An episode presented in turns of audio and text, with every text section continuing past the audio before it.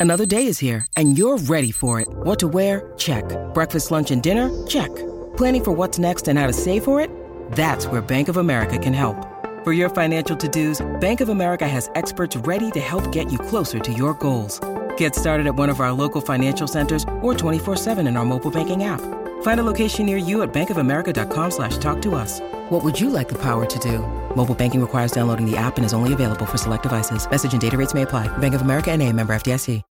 When you need mealtime inspiration, it's worth shopping Kroger, where you'll find over 30,000 mouthwatering choices that excite your inner foodie. And no matter what tasty choice you make, you'll enjoy our everyday low prices, plus extra ways to save, like digital coupons worth over $600 each week. You can also save up to $1 off per gallon at the pump with fuel points. More savings and more inspiring flavors make shopping Kroger worth it every time. Kroger, fresh for everyone. Fuel restrictions apply. At Evernorth Health Services, we believe costs shouldn't get in the way of life changing care, and we're doing everything in our power to make it possible. Behavioral health solutions that also keep your projections at their best? It's possible. Pharmacy benefits that benefit your bottom line? It's possible. Complex specialty care that cares about your ROI? It's possible. Because we're already doing it. All while saving businesses billions. That's Wonder made possible. Learn more at evernorth.com/wonder. Welcome to the New Books Network. Hello, I'm Bernardo Bátiz, and welcome to a special edition of New Books Network, in which we talk to previous winners of the Coleman Prize. Named in the honor of British business historian Donald Coleman, 1920-1995, this prize is awarded annually by the Association of Business Historians to recognize excellence in new research in Britain. It is open to PhD dissertations in business history, broadly defined, either having a British object or completed at a British university. All dissertations completed in the previous years of that of the prize are eligible. Today we have Ian Jones with a dissertation entitled Using the Past, Authenticity, Reliability, and the Role of Archive in Barclays PLC Use of the Past Strategies. He's, he was recipient of the Coleman Prize in 1922. Ian, thank you for being with us today. Oh, thanks for inviting me on. Ian graduated from the University of Coventry and then pursued a PhD in both the history and the business school departments at the University of Liverpool. After graduating, he had appointments at Northumbria University, and he's currently a career development fellow at the University of York School of Business and Society. Ian, tell us a little bit about how you became uh, about yourself and how you became an academic, please. Okay, so um, my route into academia is probably a little bit more unusual than some of the others. So I start. I, I was somewhat late for starting my undergrad, so I didn't go straight from school to Coventry. I went and worked for a few years uh, in retail generally, uh, but I had an interest in history. That being one of my A levels. That's pretty much the, some of the first books that I ever bought. Um, so did that at Coventry University. Um, did one year in Sweden and three years there, and then after that, I went back into the world of work. I didn't expect necessarily to be able to do a master's or PhD. I'm the first person from my family to go to university, let alone try and carry on past that. Uh, but luckily, my who would turn out Andrew Smith, who would be one of my supervisors for the PhD, was advertising the PhD position, and I still had contact with him, so I saw it, applied for it, got the PhD at Liverpool, and it's it's gone from there. It's been a bit it's been a bit more luck maybe than design to actually get to this stage, uh, but that's I'm not not upset about it. I, that had been the hope when I was like 18 that this is something I'd be able to do, but it became a lot more difficult the closer I got to it. When I was 16, I assumed it's just a thing that happened, university, mastered it. The closer I got, no. Um, so yeah, it was a sort of a mixed, uh, a mixed zigzag way into academia, into the PhD, and then following the PhD, I was lucky enough to get a job at Northumbria working with John Wilson. This was right in the middle of COVID, so it was in the middle of the first lockdown. It was June in 2020. That was an interesting time to be looking for jobs and starting jobs. So I was very lucky to get that first job. That's very difficult anyway, let alone the circumstance at the time. So I was very lucky and thankful to John. And then after that, last September, I managed to get a job here down at uh, down in York. Um, so yeah, that was my uh, slightly odd career route into academia. And what about the PhD topic? Was it um, something that you negotiated with your supervisors? As uh, you you uh, you had a couple, it was not a um, um, you know the more traditional model of a single one, or was it already set in the advertising? Uh, so it was sort of um, it was barriered, I suppose is the way to put it. So my two main supervisors, Sue Liverpool, she was in the archives department specifically, but that's within the history school, and Andrew Smith, who was in the business school. They had put together a project with uh, the group archivist at Barclays Archive, Maria Sienkiewicz, and they had funding from the AHRC that Barclays would contribute to as well to study something related to the archives themselves. So the top the topic was about was sort of bordered that it had to focus on the archives as a department in some way, but it didn't have to be anything specific beyond that. So there was going to be two PhDs. There's a PhD that started two years after me, Ashley Hawkins. She's also finished. She focused on digitization in the archives. Uh, I was there first to sort of scope out maybe what could be done and also do my own PhD. And I looked at more at how the archives actually contributed to the delivery of Barclay's strategic objectives.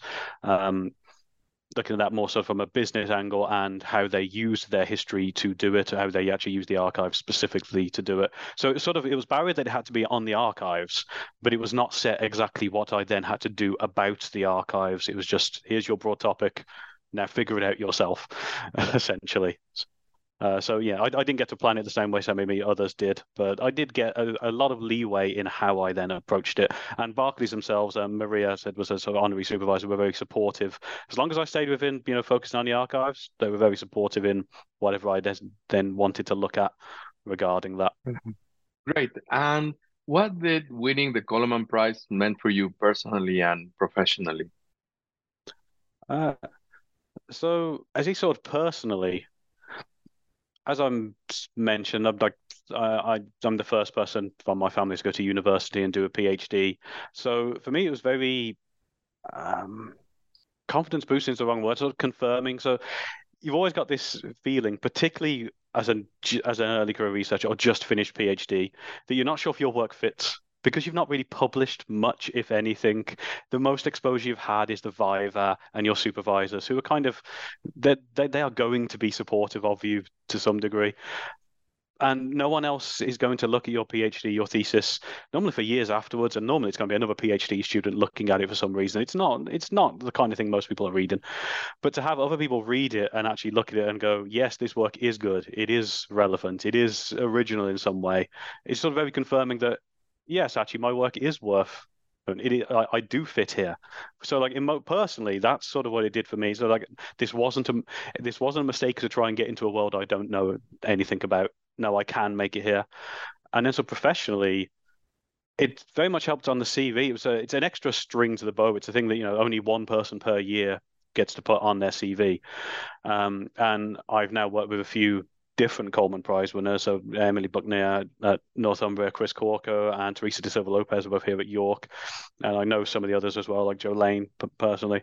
And it's it's sort of it sounds slightly eager. It's a nice sort of it's a smaller club that you're part of that does set your CV apart, at least as an early career researcher. I'm sure the longer I go into the career, the less that's going to matter. But early on, shows you are capable of work that is considered by others in your field of worthy of a prize, worthy of recognition, and as as well as journal articles, that is a distinction that is you know very singular, since it's only one person per year. And what did you learn from organizing the competition the following year? I said it is tradition that the winner from year one uh, organizes the competition in year two. Mm. Uh, well, one of the things I learned is how difficult it is. um, uh, not the actual sort of administrative part of it. There's the, there was a lot of help from other people at the ABH. So Christine Leslie, the ABH was very very helpful in the actual sort of organising of things, and um, the other two judges, Jeanette Strickland and Catherine Casson, very helpful in giving me advice on how to do things. But it's actually sort of the quality of the PhDs you're given and actually making that decision and having the confidence like yes i've got two other judges with me but having the confidence in your own opinion to go this one over this one for reasons that are completely that there is a criteria, but in the end you are making a judgment based on that criteria, and that is very difficult to do, knowing as well that it matters for people, and it you know mattered to me at the time. So one of the things I learned was the yeah how good and varied the sheer amount of work that came in. I think we had nine or ten entries just at the beginning of the the, the, the Coleman Prize um, of what has been produced by PhD students out there. Um, that and again that that shouldn't have come as a surprise, but thanks to COVID, thanks to the shutdown of conferences, this is the exposure that I'd had to it first time in two years essentially. Um, in terms of what else to learn, how how to actually look at and appraise a thesis as an academic, which may seem like slightly odd because I'd read theses for my own, but I'd read them as sources of information and data. I had not read them the way maybe you would have to as a supervisor would, or someone giving feedback on one and actually, uh, you know, judge it in that way. So learning that, uh, learning how to uh, to, to, host the event did you have to host it in person uh, when they do the prize when they do the presentations. And yeah i've done the occasional um, like paper workshop but that's only to 20 30 people. It's not to the entire conference in front of people who you have routinely cited and, and you know whose work you've read. And then you've got the three people that are presenting who are all nervous that you've got to try and also make sure they can give their best effort. So that was that, that that's a different experience completely to other things. So uh, learning that was uh, useful. And then yeah, and again, there were some organizations. Christine did most of the organization, but also there is a little bit of you know herding academics that you get to learn, and anyone that's had to herd an academic or group of academics knows that's incredibly difficult. So that, and this was the first, the first time I've done it. But when I'm not not dealing with academics in my own university, so I've done it at Liverpool, I've done Northumbria, but normally that was within my own departments, people I kind of know, people I could chase down in person.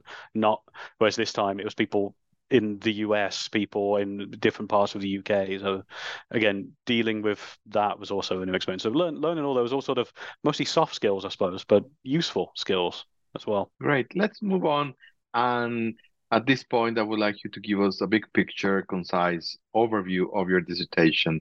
And I find it useful so that everyone has a sense of what the the, the work is about and what you wanted to achieve. Okay, so uh, a big picture. Uh, so my dissertation focused on Barclays Group Archives, which is a specific department within Barclays, and said how they contribute to the delivery of Barclays strategic objectives. So I was looking in particular at a period between 2012 and 2016. Uh, Barclays uh, launched uh, their CEO and Anthony Jenkins launched something called the Transform program. Uh, this was off the back of various scandals, the LIBOR scandal being the, the biggest one. I'm not going to go into loads of detail about those. They're in the thesis if people want to read them. Um, but the final, uh, the final one, the LIBOR scandal, cost them their CEO and chairman within a 24-hour period. Had both the, the, the former chairman, the CEO, in front of um, MPs answering questions.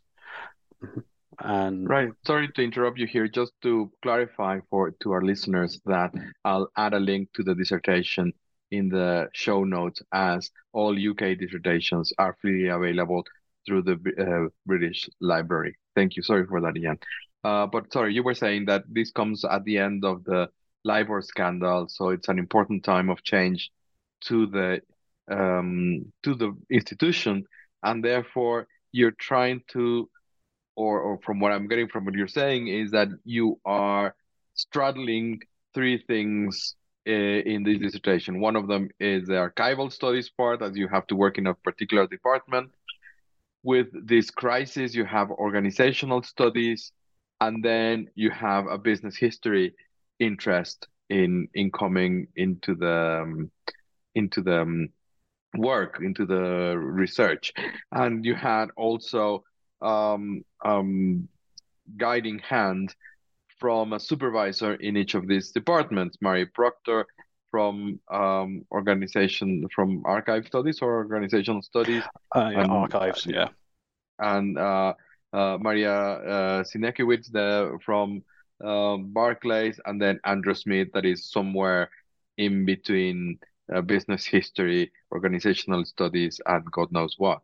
Um, but um, so um, what sort of data were you trying to achieve and to you know what what what is the the the idea as strategy is in the title of your dissertation all right so it was uh, sort of three main data sources so so I'm, this was taking place uh, the, the study was taking place what 2017 so onwards from the end. So i'm studying 2012 2016 i'm a year two years after these events. Um, but three main data sources. So one, I was embedded in the archive, so I had lots and lots of access in the archives. I mean, I uh, they, they, were very forthcoming. Anything I wanted to look at, I could. I had a card, so I could go into the strong rooms on my own and look at whatever I wanted, any records they had. So I had all of that. I underwent the training the archivists go under. Um, not the full training because to be an archivist you need a master's degree, but sort of the professional training that an archivist would go under if they were employed by Barclays Group Archive, as well as some master's courses, but not a full master's in archive studies. And sorry, sorry to interrupt you again, but I, I think that we want to emphasize that this level of access is rare for a researcher. Oh, I yeah. mean, if you have yeah. come as a user of the of the archives, you don't get to go into the vaults you don't no, go to yeah. get to the to the to you know to actually where the, where the stuff is. You you are brought this out. Yeah and, yeah this, this therefore... was this, this, this was very unique. So to go to barclays archive that they are open to the public but it's by appointment only. And yes you will never go in the strong rooms. You will never you won't really get to look at their catalog because the software is a bit awkward. You will go through the archivist. I, I was treated more like i was a member of staff almost or a quasi member of staff than just uh, another researcher said even other academics wouldn't get this level of access either, let alone members of the public. This is very, very unique to just me and Ashley Hawkins, the other PhD student that started two years after. Um, so I had that. So I was embedded in the archives. I could observe how they worked. I could make memos. So that that was one. That was one um, of my data sets. Actually seeing how they work um, and doing part of it. I was embedded there. The second set was documents in the archives and documents created by the archives. So by that I mean the documents in the archive, the things that they have archived, the the ledgers, the letters, the emails, the things that Barclays create that go to the archive. But also Barclays Archives creates its own records to manage its own performance. You know, tracking who's asking what, who's doing what. Those things don't normally make it into an archive. They are records for the use of the archivist to do their job. They don't normally get recorded, but I had access to them as well. So I had so that that were the sort of the two, I suppose, record sets I used, and then the third data set was interviews. So I did twenty one interviews with 22 different people. So one of those was a group interview, but generally it was one to one interviews. And these interviewees ranged from the former CEO, Andy Jenkins, uh, various people in head office in London, and the archivists themselves most of these people were users of the archive, so I wanted to know what they had used it for, where they got the value from. So they were that was the main data sets, and that that helped me sort of triangulate a picture of here's what the archives actually does from my own experience watching it, being trained, etc. Here's what people were using it for from their interviews, and then using the records. Here's what they actually did, what they actually asked for, what actually happened, and here's the process as it goes. So I could sort of triangulate this chronologically, but also then actually sort of add my own observations of how this actually probably would have worked as best as I can recreate after the event. So they were my data sources for the thesis. Right. And this event, uh, just to uh, emphasize, is uh, happening somewhat um, on a very contemporary or recent event, which, which was 2012 to 2015, whereas you would you would have looked, uh, you know, if it was a straightforward history or business history type of thing, you might have gone uh, farther back in in the past 25 years or 30 years is the rule of thumb of course, it, it depends. Our colleagues in, in the history of technology think that 1997 or 2005 is old as, as far as the history of the internet is is concerned. Um, so uh, let let's move on a little bit and and talk about um, your findings and uh, you know what do they highlight of the importance of the archives uh, to understand and to use or, or their use in the formation of of a big bang of the strategy of a big bank. Mm-hmm. Okay, so as I mentioned, in 2012, the new CEO, Andy Jenkins, launched the Transform program in December 2012, January 2013, uh, when he announces it to the rest of the bank. And a lot of that is to rebuild the, co- the corporate culture the bank.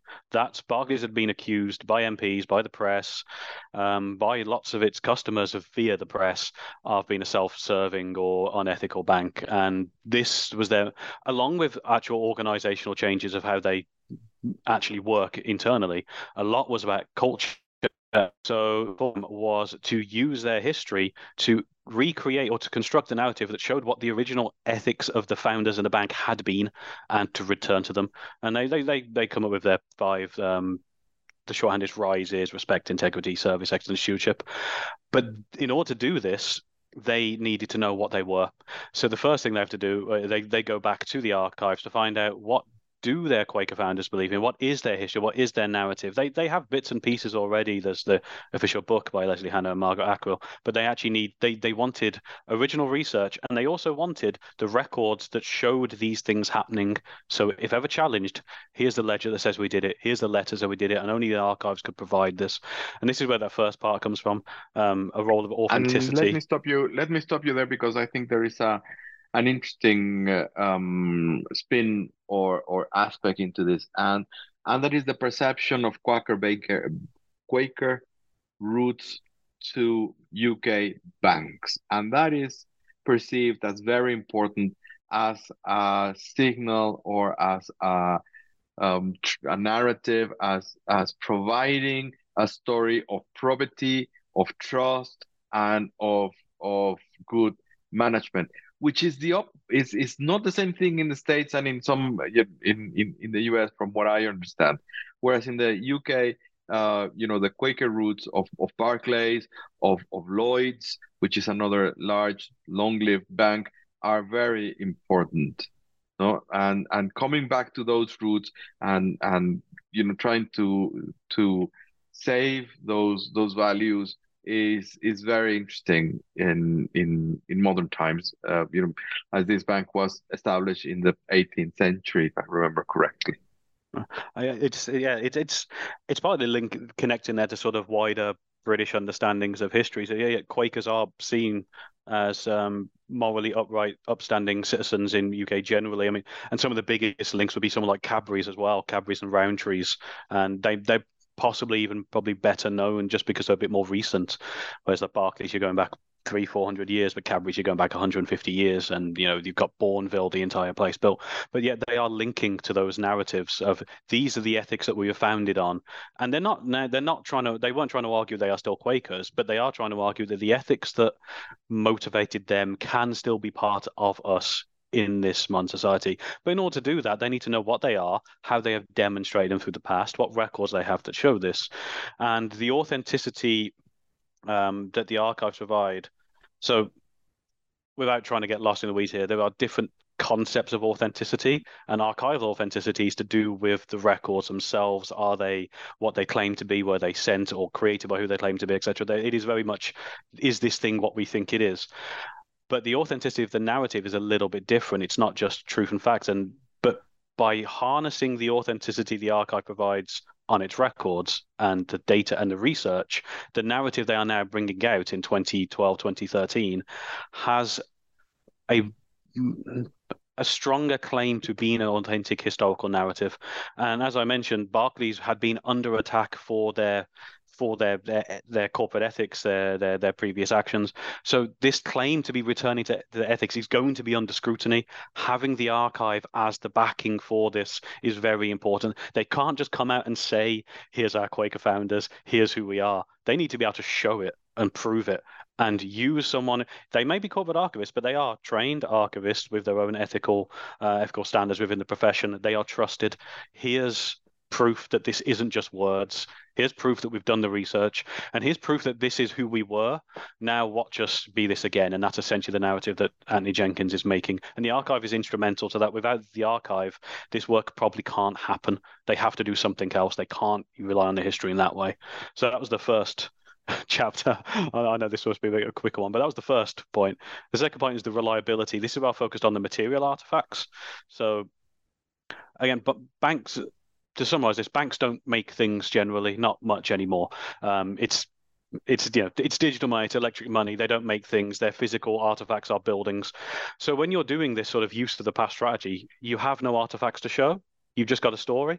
Well, the archive has tons of artifacts. It's got ledgers, it's got machines, it's got uh, old guns, it's got it, it's got a ton of things that they can then bring out. So this is the reliability. Here's the narrative that we've told you. Here's the proof that we can show you that you can touch and because they would they they took these and would use them on display at the annual general meeting. So this is where the reliability comes in. Here's our narrative, and then as the time goes by, here's the proof. We bring it out to you, look at it, show it, and then the final chapter was um, well, the final chapter that wasn't a conclusion, was just on the importance of the archives as a free internal resource. So th- th- those first two chapters are a big transform program. Here's how they did it. Here's the strategy. The third chapter is more the people I interviewed. How did you use them, and what was the value to you in your day-to-day job of the archive? Because we do have a lot of stuff from corporate archivists who have written about the services they give to the uh, give to their organization how other archivists can learn from it. It's very useful, but we have much less generally on why the other people in the organization would use them and what they found valuable about the archive. And that's what my interviews gave me. So I had the archivist's point of views on what was useful. And there is quite a lot of link crossover here, but what the archivist thought was useful, but then what the user found most useful. What was it about what the archives give them that actually was helpful to what they were doing? There is definitely crossover, but it's not all one for one to one. And a lot of it's intangible things that you can't necessarily check up to a cost. Although having a free internal resource you could go to to ask any question you could imagine was surprisingly useful to most of them, and the archivists do act as that role. So that's sort of a broad overview. So you have the archivist plugging into big, wide strategy, but also then just day-to-day activities that help the bank fulfill its strategy in other ways. Would you care to elaborate a little bit more about the importance of of, of this organizational memory and and how all of this comes together to to build organizational memory. Okay, so at least in the context uh, the, the context of barclays barclays bank their organizational memory is quite distributed um, i suppose. So you have a records management company that deals with things that have to be kept for a, a, legal amount of time. I'm not going to go into detail about them. That they keep things for you know seven years that you have to do and then destroy them. Um, but if you want to know anything, if you want to know anything from Barclays history, the past, or the board minutes, they all go to Barclays archive. This is a place that one has the long-term memory, but also it's the only place that sort of has the facilities um, within the bank that you can just ask a question to. So, if you want to know, um, I know you want to know, for example, what happened in 1972 in a branch in a particular in a particular area, in Barclays. There's no one to ask in Barclays other than the archivists. They are the crucial sort of link between all this data they've saved in one place and the person in the end that needs it. Because and this uh, this doesn't come through much in the thesis because people didn't seem to think it was as important as I did, but I'm to go with it anyway. The archives are in Manchester. Most of its users are down in London. None of those users ever go to the archives they're not going to have the time. So the only person doing the research and that is the link between the memory, the static memory that is held in the archive, in the records, the sort of dead, dry memory that won't change, and the people that need it to turn it into something is the archivist. They are the link for the organizational memory. So a lot of the time when we talk about, you know, organizations remember, no, no, they don't. People remember, and a lot of the people doing the remembering in the arc in uh, Barclays are the archivists because they're the ones with the access to the records to be able to recreate reconstruct these memories. Uh, hopefully that makes sense and I wasn't rambling too much, but it does.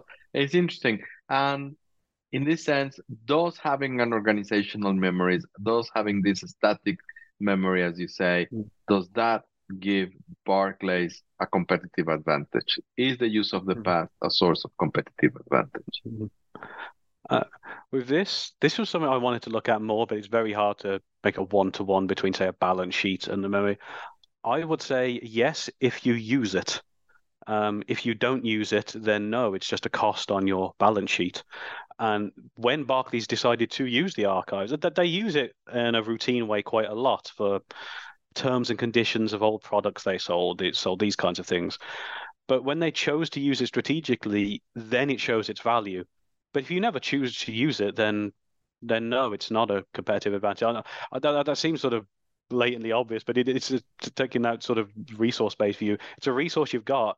You have to use it to make it an advantage. If not, then you're just hoarding something that does have a cost attached to it.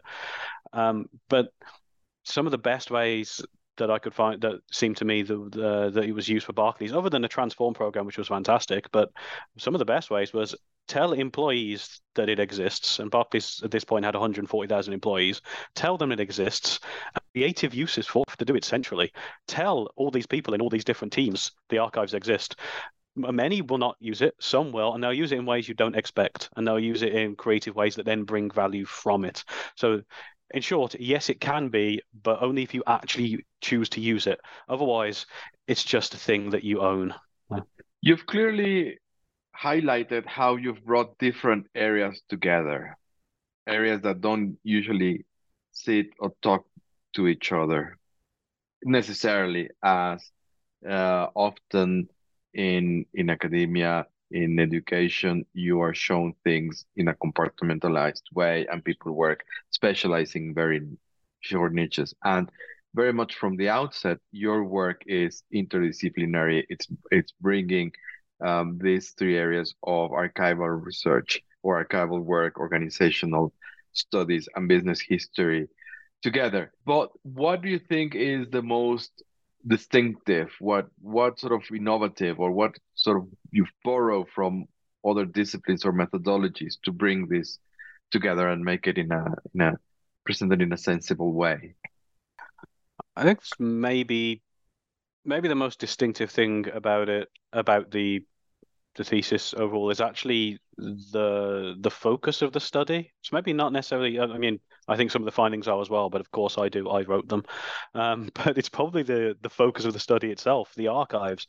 This is not a thing that people generally take much notice of as a department unless they are archivists because it's not a profit making department it's not glamorous it's not it's not it's not where the managers and you know the great the, carlyle's great men stomp around and do things it's a very sort of hidden away thing that is actually quite important in Barclays and how they use it.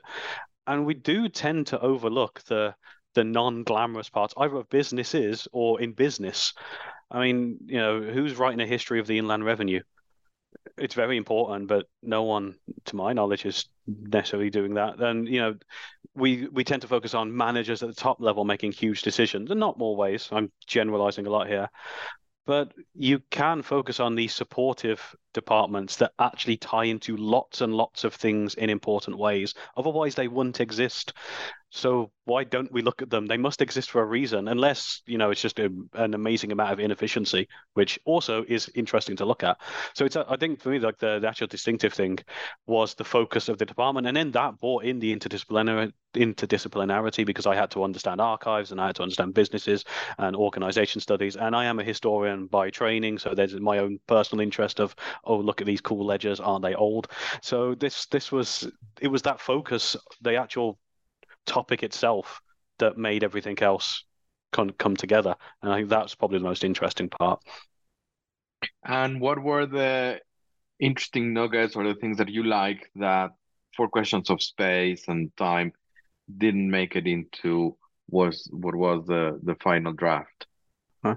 Uh, it probably sort of there's sort of two things. Um, one one was the sort of narratives that employees made about the history themselves. So, um, so Hamid Foroughi and Andrew Smith talk about this polyphony, where people make multiple different narratives, the historical narratives about the same history. So the employees have their own interpretation of Barclays history based on what Barclays tell them, their own experience, their own reading. And there are there is evidence of places of that in Barclays. They have this. Uh, they had a little sort of social media ish kind of site where it was there, but it never made it in for the sake of space and time and uh, being able to contact everyone who wrote on these things and attribute to them actually get why they think what they think. And all these histories tend to be very narrow and micro, so it's maybe more interesting from a historian's point of view than a business point of view how they construct it. And I did write something on it, but it never made it into the thesis. Um, the other thing that I would have loved to do, but it was just too difficult and the time was wrong was that there's some evidence that this history does play into strategic decisions at board level um, from the interviews and bits of the board minutes but without being in those minutes you can't in those meetings you can't be sure it's all sort of inferred. You can see them sort of mention the history, but you're not sure because it's the minutes. What are they mentioning? What are they saying? So it seems like it's certainly not a driver of strategic decisions, but it isn't. It did seem like it was an element, and this may just be unique to Barclays because of the time, because it had been so prevalent for the last few years.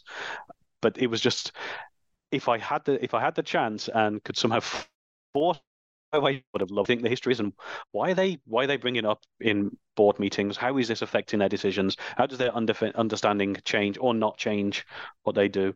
What what is its relevance there? So that that would have been something I would have loved to look at. So yeah, one thing I couldn't write about, and because of space, one thing I just couldn't couldn't quite make work. Okay, and uh, so you've moved on from the dissertation. You've worked and and been exposed to other senior scholars. Um, you've done work from from that with with people who were related to your dissertation and people who were not directly related into your dissertation. So, so what are you working on now, and you know what is your your um, agenda or your your current uh, project?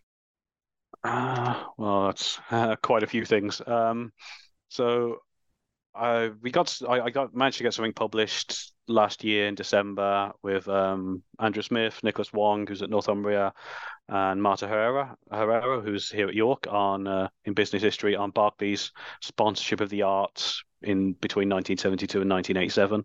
Um, that one's open access, published by Business History, so don't know if links can be included to that, but yeah, if, if anyone's interested, Bourdieusian capital conversion during a crisis of social political legitimacy. That one's open access. Um, so we got that published in December.